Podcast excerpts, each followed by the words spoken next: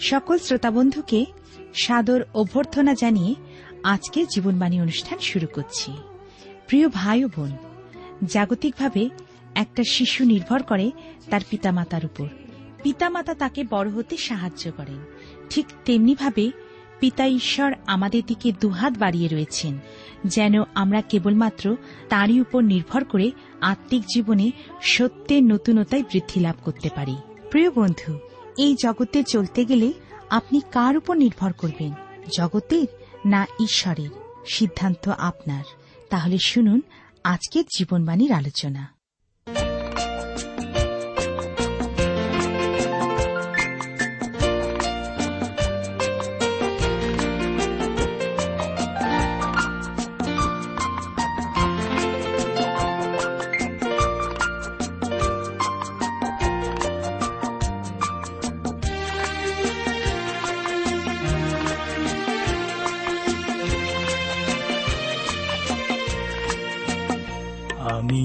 আধারে করি না আমি আধারে করি না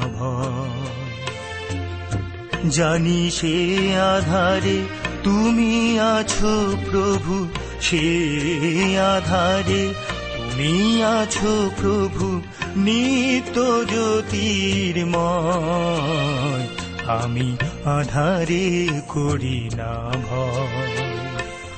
আমি আধারে করি না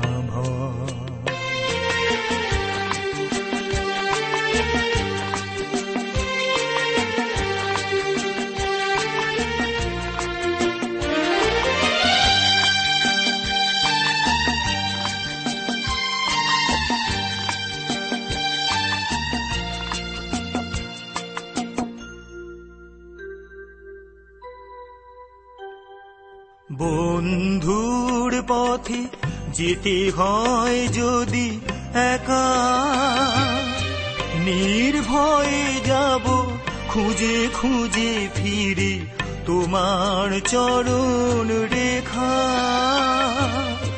বন্ধুর পথে যেতে হয় যদি একা,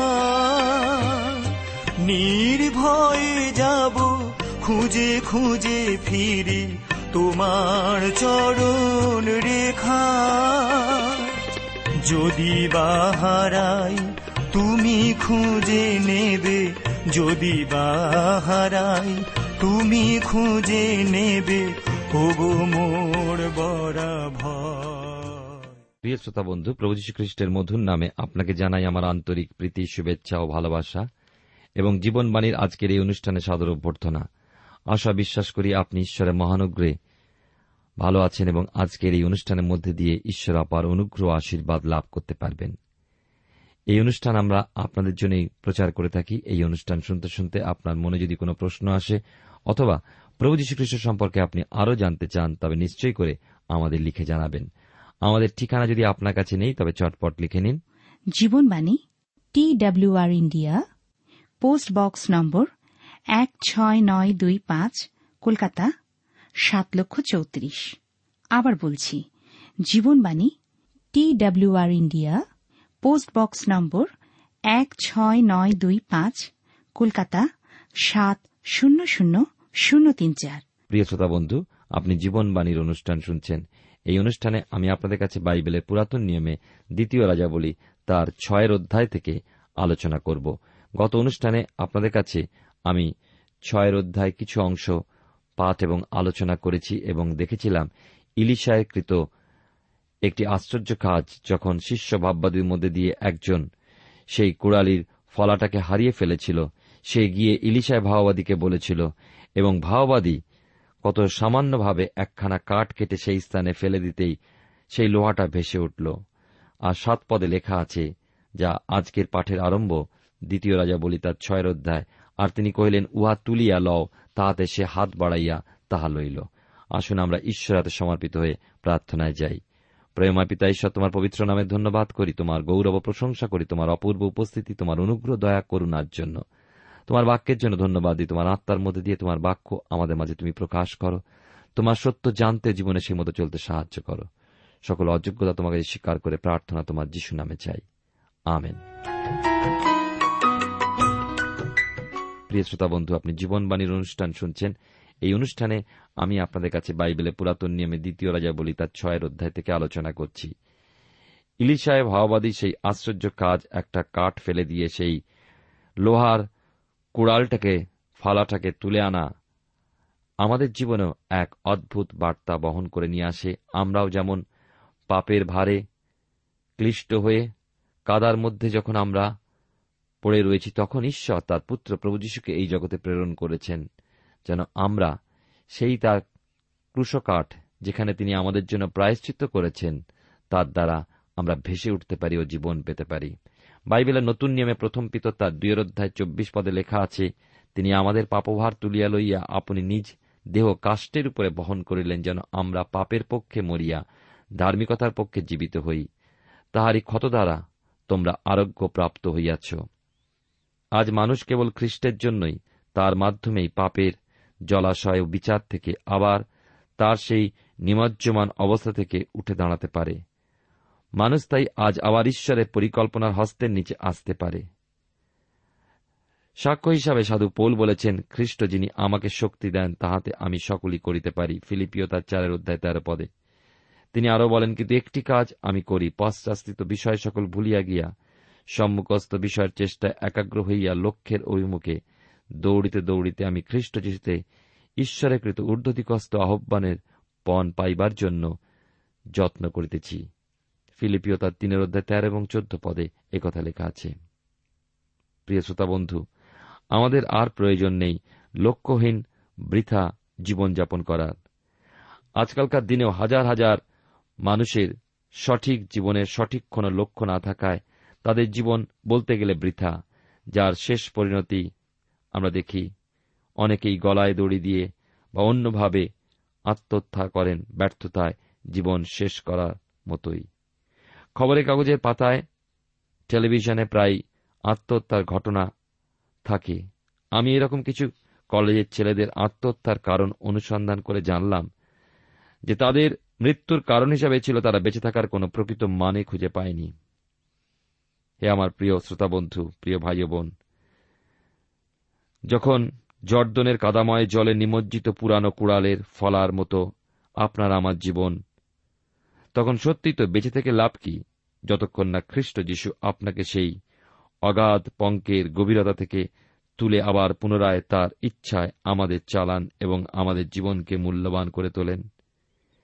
ঈশ্বরের ধন্যবাদ হোক যে তিনি তার পুত্রকে আমাদের জন্য দান করেছেন। আর তার মধ্যে দিয়ে আমরা জীবন এবং জীবনের উপচয় পেতে পারি। আসুন আমরা এইবারে দেখি। সাত পদে আমরা পাঠ করেছি যে সেই শিষ্য ভাওবাদীকে কোনো কাজ করতে হয়নি। ইলিশায় ভাওবাদী তা তুলে ভাওবাদীর হাতে দিলেন। আপনাকে তার জন্য শুধু যা করতে হবে তা হল বিশ্বাসে হাত বাড়িয়ে তা গ্রহণ করা। কারণ তিনি আপনার জন্য মৃত্যুবরণ করলেন। তিনি আবার পুনরুত্থিত হলেন যেন আপনাকে উত্তোলন করতে পারেন। আপনাকে আপনার বর্তমান অবস্থায় শুধু এই কাজটি করতে হবে, আর তা হল বিশ্বাসে হাত বাড়িয়ে তাতে নির্ভর করা। এবারে আমরা দেখব পরবর্তী আশ্চর্য কাজ, দোথনে বিপদ।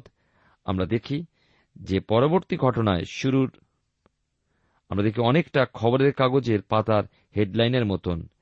এক সময় লেখা আছে, অরামের রাজা ইসরায়েলের বিরুদ্ধে যুদ্ধ করতেছিলেন। এ ছিল তাদের বহুদিনের পুরানো যুদ্ধ, পুরানো এক বিবাদের ফলস্বরূপ।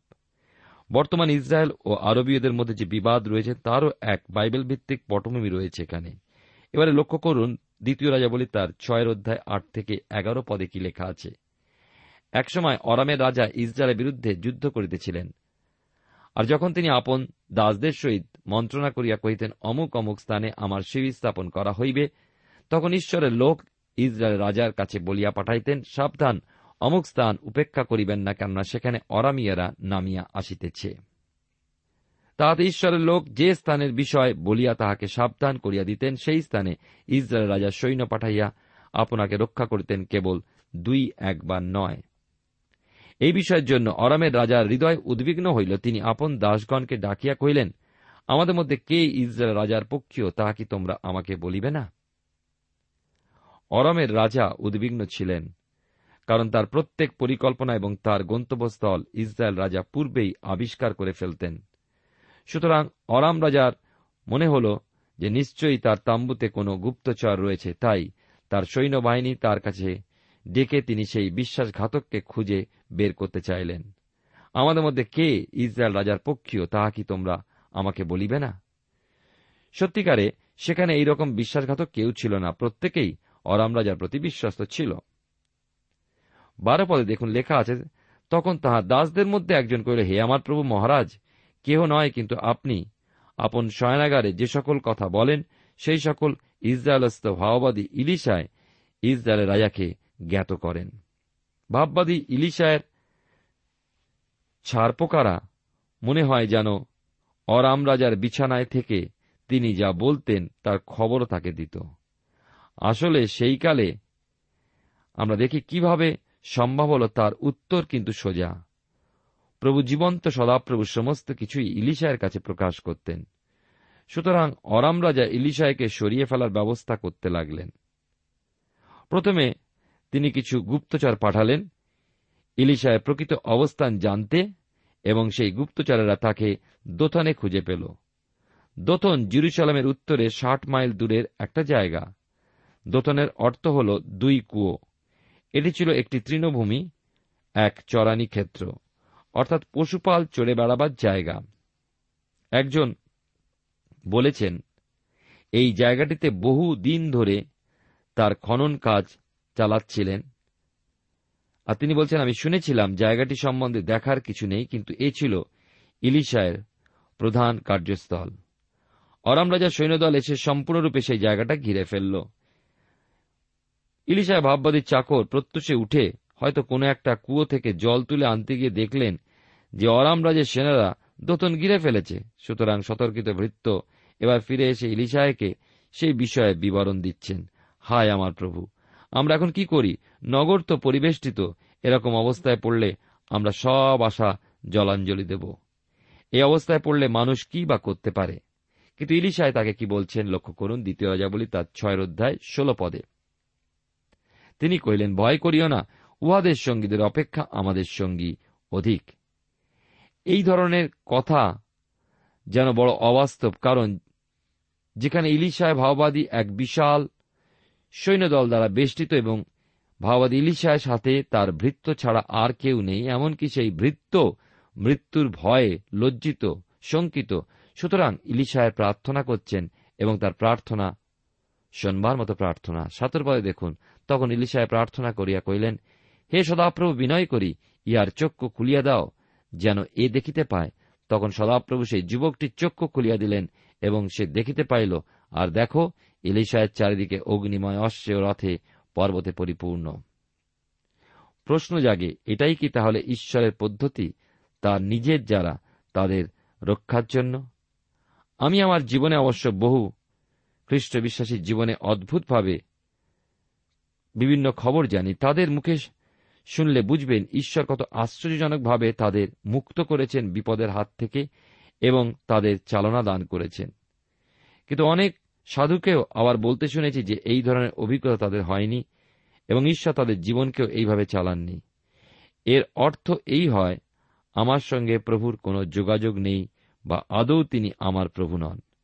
আসুন আমরা দোথনে ফিরে যাই যেখানে আমার বিশ্বাস এর উত্তর পাওয়া যাবে। দোথনের কথা বাইবেলে দুইবার উল্লেখ করা হয়েছে এবং আমার মনে পড়ে যায় এর পিছনে এক অদ্ভুত কারণ রয়েছে। আরেক যুবক দোথনের দিকে যাচ্ছেন যার বয়স ছিল সতেরো বৎসর। এই অবস্থায় তার গন্তব্যপথে বিপদ তার জন্য অপেক্ষা করছে। আসলে এক অসহায়ভাবে এবং সন্দেহ মন নিয়ে সে হেঁটে চলেছে। যেমন এক জন্তু ফাঁদের দিকে তার পা বাড়ায়। আমার মনে হচ্ছে তাকে সাবধান করি দোথনে যেও না, কিন্তু সেই ব্যক্তি হয়তো পিছনে ফিরে আমায় বলতে পারে ও এ প্রচারক, আপনার ভয় পাওয়ার কিচ্ছু নেই। পরের সপ্তাহে ঈশ্বরের অনুগ্রহে আমি বাড়ি পৌঁছে যাব দোথনে আমি যাব না। কারণ যা হোক না কেন অগ্নিরথে তাকে বেষ্টন করে আছে, কিন্তু সত্যি কি তাই? জোসেফের ভাইরা তার বিরুদ্ধে ষড়যন্ত্র করল। তারা এমনকি তাকে হত্যা পর্যন্ত করতে চাইল। পরে ঠান্ডা হলে পর তাদের ভাই পরামর্শ দিল তাকে কৃতদাস রূপে বেছে দেবার জন্য। প্রিয় শ্রোতা বন্ধু, প্রিয় ভাই ও বোন, সেই যুগে তা মৃত্যুর চেয়েও কিন্তু ভয়ানক। এ ছিল নরক যন্ত্রণা ভোগ করার মতো। আর তাই এই ছেলেটির ভাগ্যে ঘটতে চলেছে যার বয়স কেবল সতেরো বৎসর। এবং যিনি একজন ঈশ্বরের ব্যক্তি, কিন্তু সেই অগ্নিরথ কোথায়? আপনি তাদের দেখতে পাচ্ছেন না বা সেই আগুনও দেখতে পাচ্ছেন না। তা বলে ভাববেন না যে সেখানে নেই। অদৃশ্যভাবে তা সেখানে উপস্থিত। আমি কিন্তু জোসেফের জীবনে ঈশ্বরের হাত ও অনেক কাজের প্রমাণ পাই। সেগুলির সংখ্যা বরং ইলিশায়ের জীবনের থেকেও বেশি। ইলিশায় ভাববাদী যিনি অলৌকিক কাজ করতেন, তথাপি ঈশ্বর জোসেফের কাছে তখনও নিজেকে প্রকাশ করেননি, অথচ তার জন্য কোনো অলৌকিক কাজও সম্পাদন করেননি। কিন্তু ঈশ্বর এখন এই দুর্ভাগ্যজনক অবস্থার মধ্যে তাকে ফেলেছেন। এর অর্থ অবশ্য পরে তার কাছে পরিষ্কার হয়েছিল, আর তাই তিনি তার ভাইদের, তার পরিবর্তে জীবনে বলতে পেরেছিলেন, তোমরা আমার জন্য মন্দ পরিকল্পনা করেছিলে, কিন্তু ঈশ্বর তা আশীর্বাদে রূপান্তরিত করলেন। হ্যাঁ তাই বলছিলাম। দোথনে সেই অগ্নিরথ উপস্থিত, কিন্তু তা অন্যভাবে ব্যবহৃত হচ্ছে। অরামীয় সৈন্যদল এবং অন্ধত্ব আমরা দেখব ছয় অধ্যায় আঠেরো পদে। পরে ওই সৈন্যগণ তার নিকটে আসলে ইলিশা সদাপ্রভুর কাছে প্রার্থনা করিয়া বলিলেন, বিনয় করি, এই দলকে অন্ধতায় আহত করো। তাহাতে তিনি ইলিশায়ের বাক্যানুসারে তাহাদিওকে অন্ধতায় আহত করিলেন। এখানে ইলিশায় একটা অস্বাভাবিক কাজ করে বসলেন। তিনি অরামীয় সৈন্যদলকে অন্ধ করে দিতে বললেন। আর ঈশ্বরও তাই করলেন। তারপর তিনি সমরিয়া পর্যন্ত সমস্ত পথ তাদের সাথে চললেন এবং এই বলে তিনি তাদের ইলিশায় যেখানে ছিলেন সেইখানে নিয়ে যাচ্ছেন। কিন্তু সমরীয় সেই সৈন্যদল উপস্থিত হলে তিনি তাদের সমরিয়া রাজার কাছে নিয়ে এলেন। রাজা তাদের হত্যা করতে চাইলে ইলিশায় সেই কাজে বাধা দিয়ে বললেন, ও কাজ করো না, বরং তাদের ভোজন করাও ও তাদের গৃহে পাঠাও। আমরা বাইবেলের পুরাতন নিয়মে দ্বিতীয় রাজাবলী পুস্তক তার ছয়ের অধ্যায় থেকে আলোচনা করছি। এবারে আমরা তেইশ পদ, চব্বিশ পদ ও পঁচিশ পদ পাঠ করব। আপনার সামনে যদি বাইবেল আছে, তাহলে নিশ্চয়ই করে আমার সঙ্গে এই পাঠে আপনিও যোগ দিন। লেখা আছে এখানে, তখন তিনি তাহাদের জন্য মহাভোজ প্রস্তুত করিলেন এবং তাহারা ভোজন পান করিলে তাহাদিকে বিদায় করিলেন। তারা আপন প্রভুর নিকটে গেলে পরে আরামের সৈন্যদল ইসরায়েলের দেশে আর আসিল না। তৎপরে আরামরাজ বিনহদত আপনার সমস্ত সৈন্য একত্র করিলেন এবং উঠিয়া গিয়া সমরিয়া অবরোধ করিলেন। পঁচিশ পদে লেখা আছে তাহাতে, সমরিয়ায় অতিশয় দুর্ভিক্ষ হইল, আর দেখো, তাহারা অবরোধ করিয়া রহিলে শেষে একটা গর্ধপের মুন্ডের মূল্য আশি রৌপ্য মুদ্র ও কপত এক কাবের চতুর্থাংশের মূল্য পাঁচ রৌপ্য মুদ্রা হইল। আমরা দেখতে পাই যে ইসরায়েল ঈশ্বরের শক্তি ওইরূপ করুণা উভয়ই পরিচয় ইলিশায়ের দ্বারা পেয়ে। অরাম রাজা নিশ্চয়ই কেঁপে উঠেছিলেন, আর তাই ইসরায়েলের বিরুদ্ধে যুদ্ধের পরিকল্পনা তিনি জলাঞ্জলি দিলেন। অবশ্য পরে বিনহদত বংশীয় একজন আবার সমরিয়া আক্রমণ করে। এবারে চব্বিশ পঁচিশ পদে পাই যে বিনহদের দ্বারা আক্রান্ত সমরিয়া। সুতরাং সেই দুর্ভিক্ষ সেখানে এতই ভয়াবহ রূপ ধারণ করল যে গাধার মাথা, মাংস বলতে কিছু নেই এবং যা সেদ্ধ করে স্যুপ খাওয়া ছাড়া আর কিছুই করার নেই তাও অস্বাভাবিক দাম দিয়ে মানুষকে কিনতে হচ্ছে। এবং মুদ্রাস্ফীতির হারও অস্বাভাবিক। এবং আরও পরে আমরা দেখি যে ভয়াবহ কারণ দুর্ভিক্ষের প্রচণ্ডতা এতই ছিল যে তারা মরিয়া হয়ে তাদের সন্তানদের বেঁচে দিতে শুরু করেছিল। ছাব্বিশ পদে লেখা আছে, একদা ইসরায়েল রাজা প্রাচীরের উপরে বেড়াতেছিলেন এমন সময় একটি স্ত্রীলোক তাহার কাছে কাঁদিয়া কহিল, হে আমার প্রভু মহারাজ, রক্ষা করুন। রাজা কহিলেন, যদি সদাপ্রভু তোমাকে রক্ষা না করেন, আমি কোথা হইতে তোমাকে রক্ষা করিব? কি খামার হইতে না দ্রাক্ষা পেশন কুণ্ড হইতে?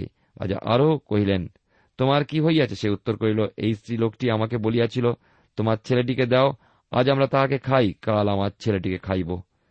তখন আমরা আমার ছেলেটিকে পাক করিয়া খাইলাম, পরদিন আমি ইহাকে কহিলাম, তোমার ছেলেটিকে দাও, আমরা খাই। কিন্তু এ আপনার ছেলেটিকে লুকাইয়া রাখিয়াছে।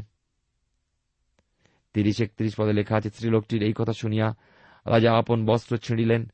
তখন তিনি প্রাচীরের উপরে বেড়াইতেছিলেন, তাহাতে লোকেরা চাইয়া দেখিল, আর দেখো, বস্ত্রের নিচে তাঁর গাত্রে চট বাঁধা।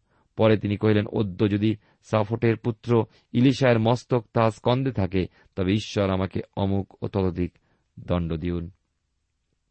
আমরা জানি না কেন রাজা এই বিভৎস ব্যাপারগুলির জন্য ইলিশায় ভাওবাদীকে দায়ী করেছিলেন। সম্ভবত তিনি ভেবেছিলেন যে অলৌকিকভাবে ইলিশায় তাদের আহার যোগাতে পারেন, কিন্তু ক্ষমতা থাকা সত্ত্বেও তা না করায় রাজা ইলিশায়কে হত্যা করার সিদ্ধান্ত নিলেন। এই ঘটনাটা ইলিশায়ের জীবনে আরেক অভিজ্ঞতা, যার পরবর্তী অংশ আমরা সাতের অধ্যায় দেখতে পাব। আমরা দেখি সাতের অধ্যায় যখন আমরা আসি, এখানে দেখি প্রাচুর্য সম্পর্কে ইলিশায়ের প্রতিজ্ঞার সিদ্ধি। ইলিশায় এই দুর্ভিক্ষের মধ্যে দায়ী, এই ধরে নিয়ে ইসরায়েলের রাজা একজন কোতোয়ালকে পাঠালেন ইলিশায় ভাববাদীকে বধ করার জন্য। কিন্তু ঈশ্বর পূর্বেই ভাওবাদী ইলিশায়কে সতর্ক করে দিয়ে তাকে দুর্ভিক্ষ কবে শেষ হবে তা জানান সাতের অধ্যায় এক পদে লেখা আছে সদাপ্রভুর অপেক্ষাতে থাকিব ইলিশায় করলেন তোমরা সদাপ্রভুর বাক্য শুনো সদাপ্রভু এই কথা কয়েন করল এই বেলায় সমরিয়ার দ্বারে সেকলে এক পশুরি সুজি ও সেকলে দুই পশুরি জব বিক্রয় হইবে এক পশুরি ময়দা অর্থাৎ এক বুশেলের এক চতুর্থাংশ পরিমাণ এক সকলের সম্ভাব্য মূল্য তখনকার দিনে ছিল পঁয়ষট্টি সেন্ট। এর অর্থ এই মুদ্রাস্ফীতির দিন শেষ। সুতরাং ময়দার দামে অনেক ছাড় না দিলে এটা সম্ভব নয়। কিন্তু যে কথা আমি বলতে চাইছি যে এই ধরনের ঘটনা কীভাবে সম্ভব হতে পারে? অরামীয় সৈন্যদল প্রাচীর বেষ্টিত শহরের বাইরে অপেক্ষা করে আছে, যার ফলে কারোর পক্ষে সেই শহরের বাইরে বা ভিতরে খাবার নিয়ে আসা সম্ভব নয় সেই জন্যই দুর্ভিক্ষ। রাজা কিন্তু ইলিশায়ের এই ভাববাণী বিশ্বাস করেন, কারণ এই সময় তিনি তার প্রতি হত্যার দণ্ডাজ্ঞা তুলে নেন। যদিও রাজার ডান হাত অর্থাৎ রাজা যে সেনানির হাতে ভার দিয়েছিলেন, তিনি এই ভাববাণীকে উপহাস করলেন। লক্ষ্য করুন সাতের অধ্যায় দুই পদে লেখা আছে, তখন রাজা যে সেনানির হস্তে নির্ভর করিয়াছিলেন, তিনি ঈশ্বরের লোককে উত্তর করিলেন, দেখো, যদি সদাপ্রভু আকাশে গবাক্য করেন, তথাপি কি এমন হইতে পারিবে? তিনি বলিলেন, দেখো, তুমি সচককে তাহা দেখিবে, কিন্তু তাহার কিছুই খাইতে পাইবে না। এই ভবিষ্যৎবাণী পরের দিনই আক্ষরিক অর্থে পূর্ণ হল। এইবার দৃশ্যপটে কিছু অসহায় মানুষ দেখা যাচ্ছে, যারা শহরের ফটকের বাইরে আছেন। সাতের অধ্যায় তিন থেকে পাঁচ পদে লেখা সেই সময় নগরদ্বারে প্রবেশস্থানে চারিজন কুষ্টি ছিল। তারা পরস্পর কহিল, আমরা এখানে বসিয়া বসিয়া কেন মরিব? যদি বলি নগরে প্রবেশ করিব, তবে নগর মধ্যে দুর্ভিক্ষ আছে, সেখানে মরিব। আর যদি এখানে বসিয়া থাকি, তবু মরিব। এখন আইসো, আমরা অরামীয়দের শিবিরে গিয়া পড়ি। তারা আমাদিওকে বাঁচায় তো বাঁচিব। মারিয়া ফেলে তো মরিব। তখন তারা অরামীয়দের শিবিরে যাইবার জন্য সন্ধ্যাকালে উঠিল। যখন তারা অরামীয়দের শিবিরে প্রান্তভাগে উপস্থিত হইল, তখন দেখো সেখানে কেউ নাই, কেননা প্রভু অরামীয়দের সৈন্যদলকে রথের শব্দ অশ্বের শব্দ, বৃহৎ সৈন্যদলের শব্দ শ্রবণ করাইয়াছিলেন, তাহাতে তাহারা একজন অন্যকে বলেছে দেখো, ইসরায়েল রাজা আমাদের বিরুদ্ধে হিত্তীয়দের রাজগণকে ও মিশ্রীয়দের রাজগণকে টাকা দিয়েছে, যেন তাহারা আমাদের উপরে চড়াও হয়। এরা কুষ্ঠরোগী ছিলেন বলে সমাচ্যুত ছিলেন এবং তাদের আত্মীয়স্বজন ও বন্ধু বান্ধবেরা যে খাবার আনতেন, তারই উপর তারা নির্ভর করতেন। তারা খাবার আনলে এই কুষ্টিরা খেতে পেতেন। কিন্তু যেহেতু এখন তারা বেরোতে পাচ্ছেন না, তাদের আত্মীয়রা, তাই তারাও না খেয়ে রয়েছেন এবং ভেতরে রয়েছে কি মহাদুর্ভিক্ষ আর আমরা দেখি, যেখানে সমস্ত শহরের লোক অভুক্ত অবস্থায় দিন কাটাচ্ছে, যখন উদ্বৃত্ত বলতে কিছুই নেই, তখন তাদের ভাগ্যে কি আর জুটবে। আমি যেমন পূর্বেই বলেছি, কুষ্ঠরোগ এক ধরনের পাপ।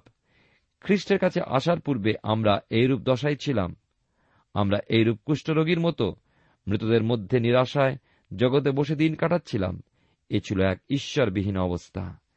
আর এই কুষ্ঠরোগীরা যখন বুঝলেন যে তাদের জগতে আর কিছু নেই হারাবার, তখন তারা নিজেদেরকে শত্রুদের করুণার হাতে ছুড়ে দিয়ে অরামীয়দের তাম্বুর দিকে অগ্রসর হল। আর অরামীয়দের তাম্বুর কাছে পৌঁছে তারা দেখলেন সেখানে কেউ নেই, তাহলে সেই বিশাল সৈন্যবাহিনীর কি হল?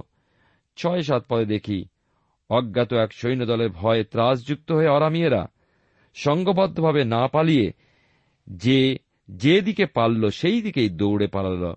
সৈন্যরা রাত্রিতে পালাচ্ছিল এবং দ্রুত দৌড়াচ্ছিল।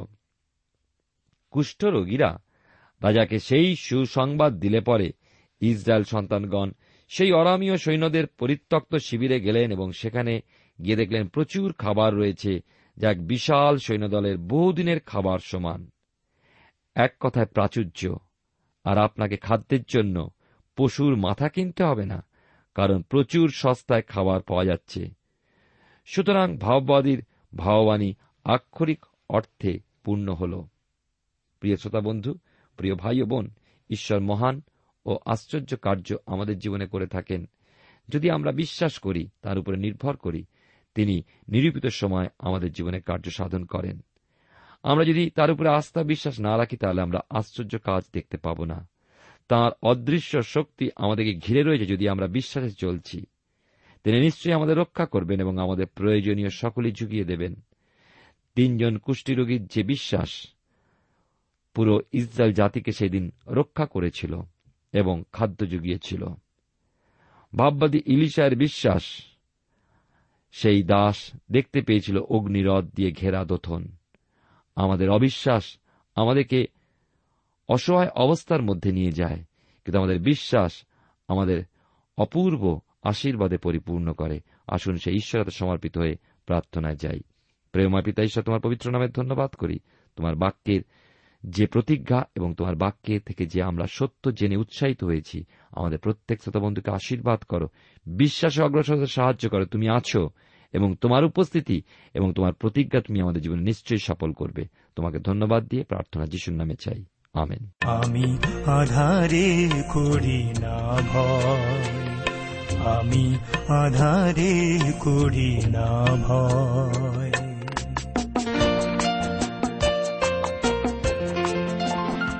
প্রিয় শ্রোতা বন্ধু, এতক্ষণ শুনলেন বাইবেল থেকে জীবনবাণীর আজকের আলোচনা। আমাদের অনুষ্ঠান কেমন লাগল?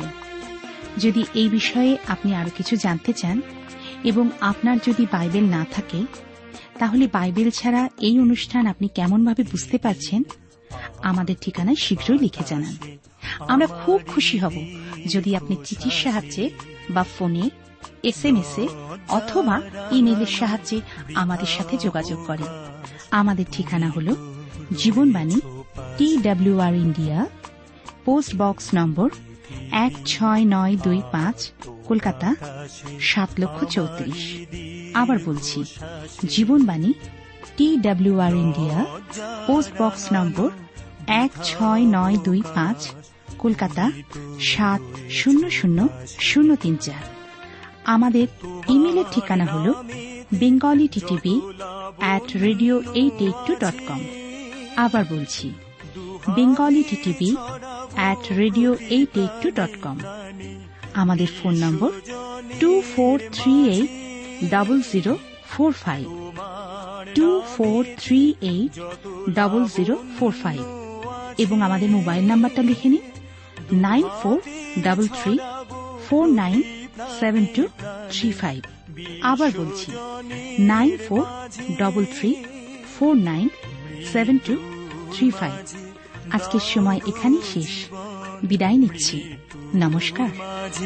দাও গো জীবন, দূর সংসার। আমি আধারে করি না ভয়। আমি আধারে করি না ভয়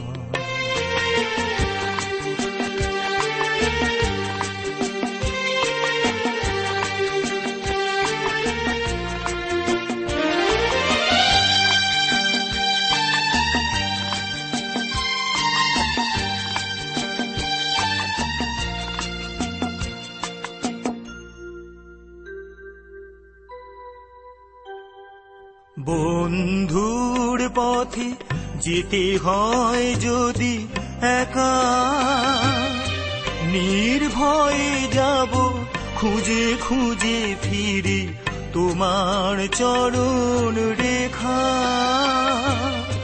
বন্ধুর পথে যেতে হয় যদি একা, নির্ভয়ে যাব খুঁজে খুঁজে ফিরি তোমার চরণ